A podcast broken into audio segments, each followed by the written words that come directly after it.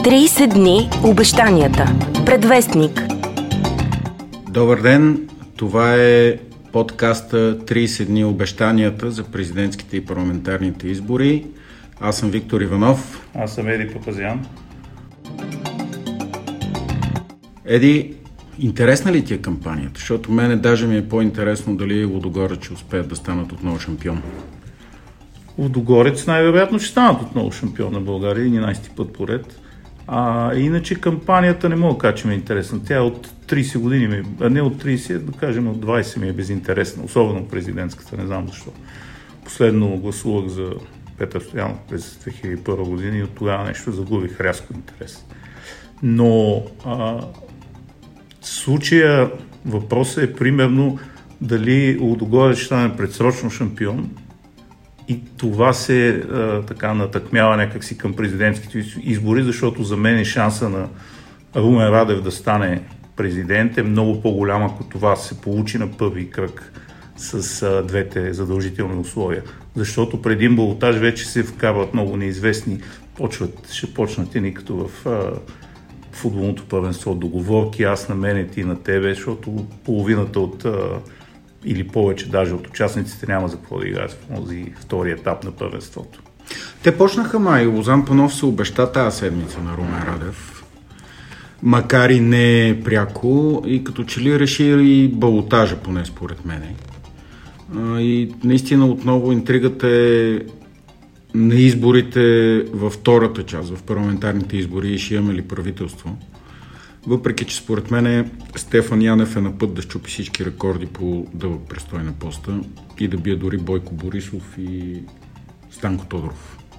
Е, чак толкова ме съмнява да бие рекорда на Бойко Борисов. Сега за Станко Тодоров, честно казвам, не си изпълня, макар че съм по-голям. А, но това е малко като изборите за футболен съюз. Там винаги ще има а, обръщане към съда, че това не е така, това не е така. Сега виждаме, че а, прекалената активност на Вътрешното министерство по а, места, където главно печелише политическа сила, на която очевидно не е почитател господин Рашков, а, доцент Рашков, така да го нарека по а, така че а, въпросът е не дали кой ще спечели толкова изборите, въпросът е как ще се подреди парламента и дали ще има кабинет, защото това е по принцип най-важното, защото ако трети път поред след трети избори няма кабинет, това ще е с оглед на а, традицията едно доказателство, че съвременната политическа класа в България очевидно е, меко казано, некадърна.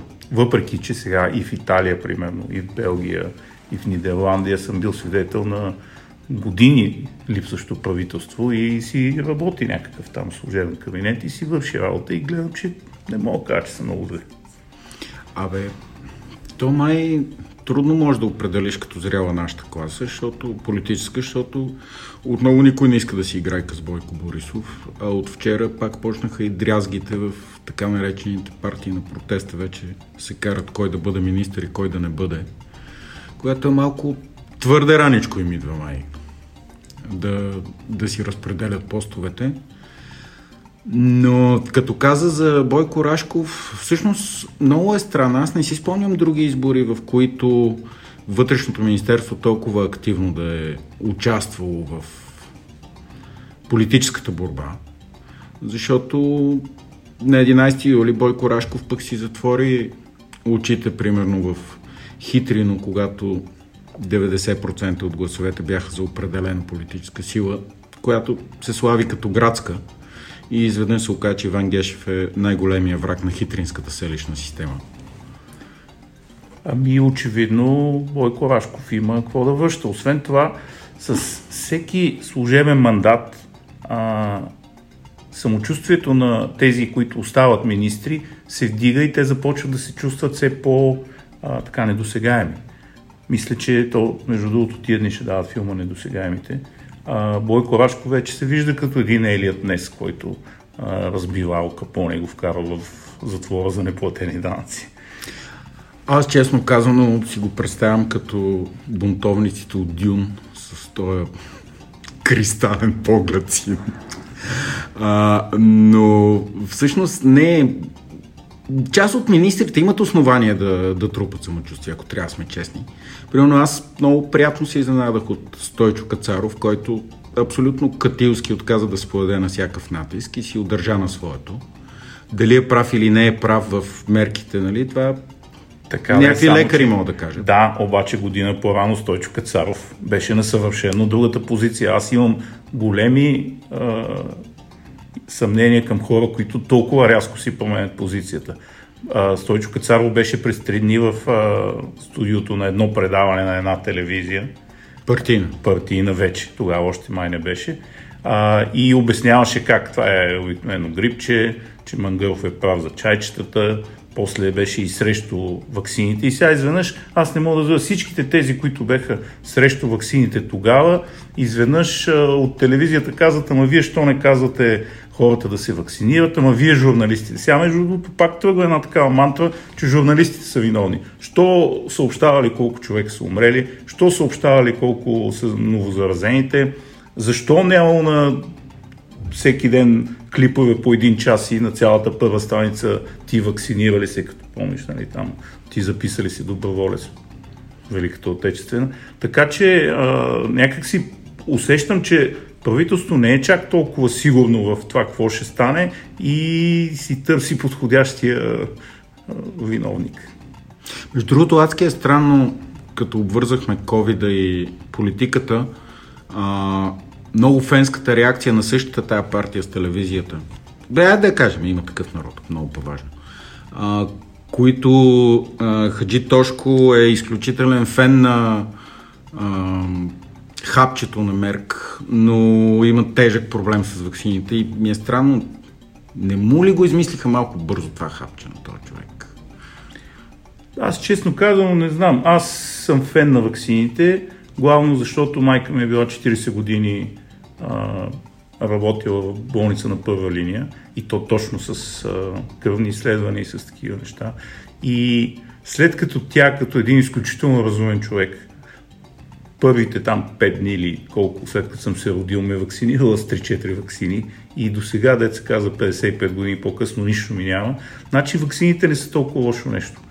Като, даже като се говори, аз вярвам на повечето хора, които казват това, специалистите, че а, риска от тези вакцини е по-нисък, отколкото риска там от вакцините за полиомиелит, шарки и така нататък. В крайна сметка те са поставени на вече колко над 3 милиарда души.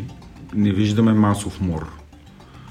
А, така че би трябвало да вярваме. Плюс това деца вика и фармацевтичните компании. Фарма мафията няма голяма изгода да ни умори. Защото няма кой да си купува след да. това и аспиринчета. Нали?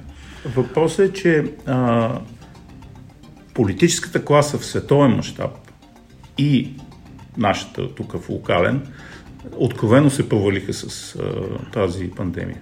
Те не успяха да обяснат на хората абсолютно нищо.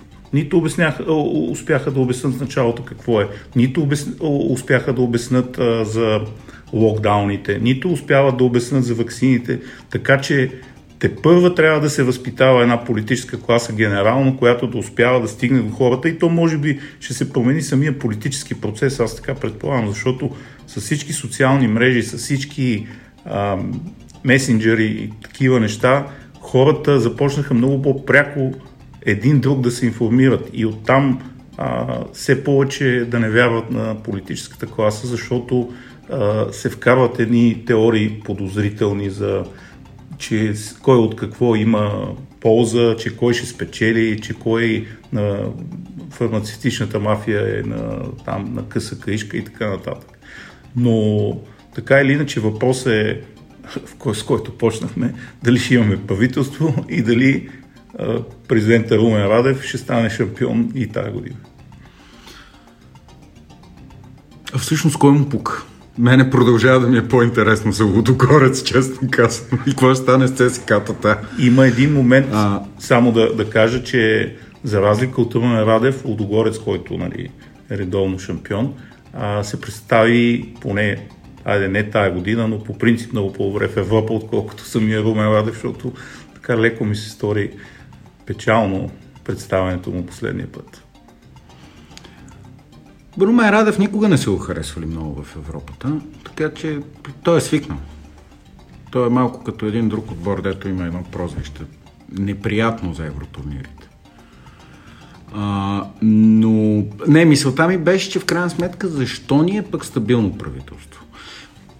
Ние всъщност имаме една добре изградена законова база и обществото, нали, държавата може да си функционира прекрасно и без да имаме правителство, което да тропа по масата и да размества бизнеси, да определя при кой отиват поръчки и какво ли още не поръчките се трябва да отидат при някой. Аз мога да ти кажа защо според мен на Румен Радев му трябва стабилно правителство. На Румен Радев му трябва стабилно правителство, защото ако има стабилно правителство, ще има стабилен парламент. Ако има стабилен парламент, той може да, а, така, да се насочи към промяна на Конституцията. Промяна на Конституцията е в една посока. И тя е президентска република. Ако се смени Конституцията, тогава може би, не е ясно дали така ще стане, това за двата мандата ще е към старата конституция и тогава ще има още два мандата. И тогава стават съвсем различни неща. Тоест ти го подозираш, че е някакъв копипейст на Путин? Не точно копипейст, просто смятам, че а, той и някакви хора около него смятат, че трябва да се промени а, политическата система в България. Ми, ние вече го изживяхме това, като че ли аз не смятам, че трябва да се променя, защото в крайна сметка тъкмо сме минали през прехода. Крайно време е да се научим и какво е демокрация като общество.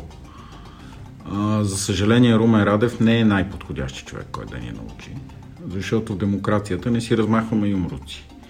Но пък в крайна сметка той Бойко Борисов не беше най-подходящия завършек на годините на прехода. Но тежка орисия. Така е да пит... Румен Петков ще го питаме за това, ако го беше оставил главен секретар. Не се знаеше какво ще да стане. Ема тогава Румен Петков не трябваше да става министр. А, въобще за всичко са виновни комунистите, очевидно. Купуването и продаването на гласове е престъпление. 30 дни обещанията. Предвестник.